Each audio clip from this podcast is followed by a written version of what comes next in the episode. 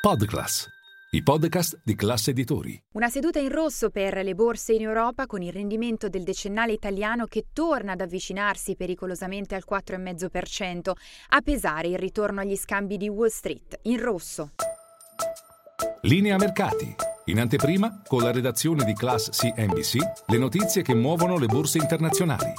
E dunque è stata una seduta all'insegna delle vendite, quella di oggi in Europa. Milano ha chiuso in calo di circa lo 0,70%. Per quanto riguarda il rendimento del decennale italiano, torniamo ad avvicinarsi al 4,5%. Dunque questo il bilancio della seduta borsistica, mentre sul fronte macroeconomico gli indici PMI per la zona euro possiamo dire a due velocità nel mese di febbraio. Bene e servizi sui massimi da nove mesi, male invece la manifattura resta in infatti l'indice ancora una volta al di sotto dei 50 punti.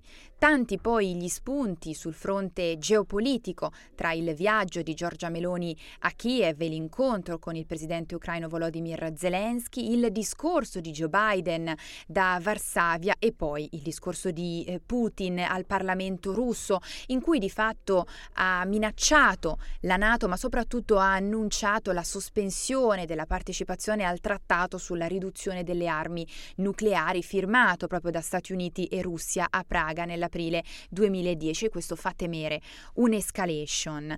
Sul fronte invece delle storie societarie veniamo ai conti di Ricordati e Campari, quest'oggi tiepida la reazione del mercato soprattutto per Ricordati che ha chiuso tra i titoli peggiori del nostro MF Italy 40 e poi attenzione al lusso, alla moda soprattutto perché questa sera prende il via ufficialmente la Milano Fashion Week a proposito ci sono numeri positivi sul comparto della moda in Italia. Infatti, secondo un report di Mediobanca, il bilancio in generale per quanto riguarda il 2022 è stato di ricavi in crescita del 20%, ma sono rose anche le previsioni per il 2023. Infatti, i ricavi, nonostante il quadro di rallentamento dal punto di vista economico, sono attesi per il settore in crescita dell'8%.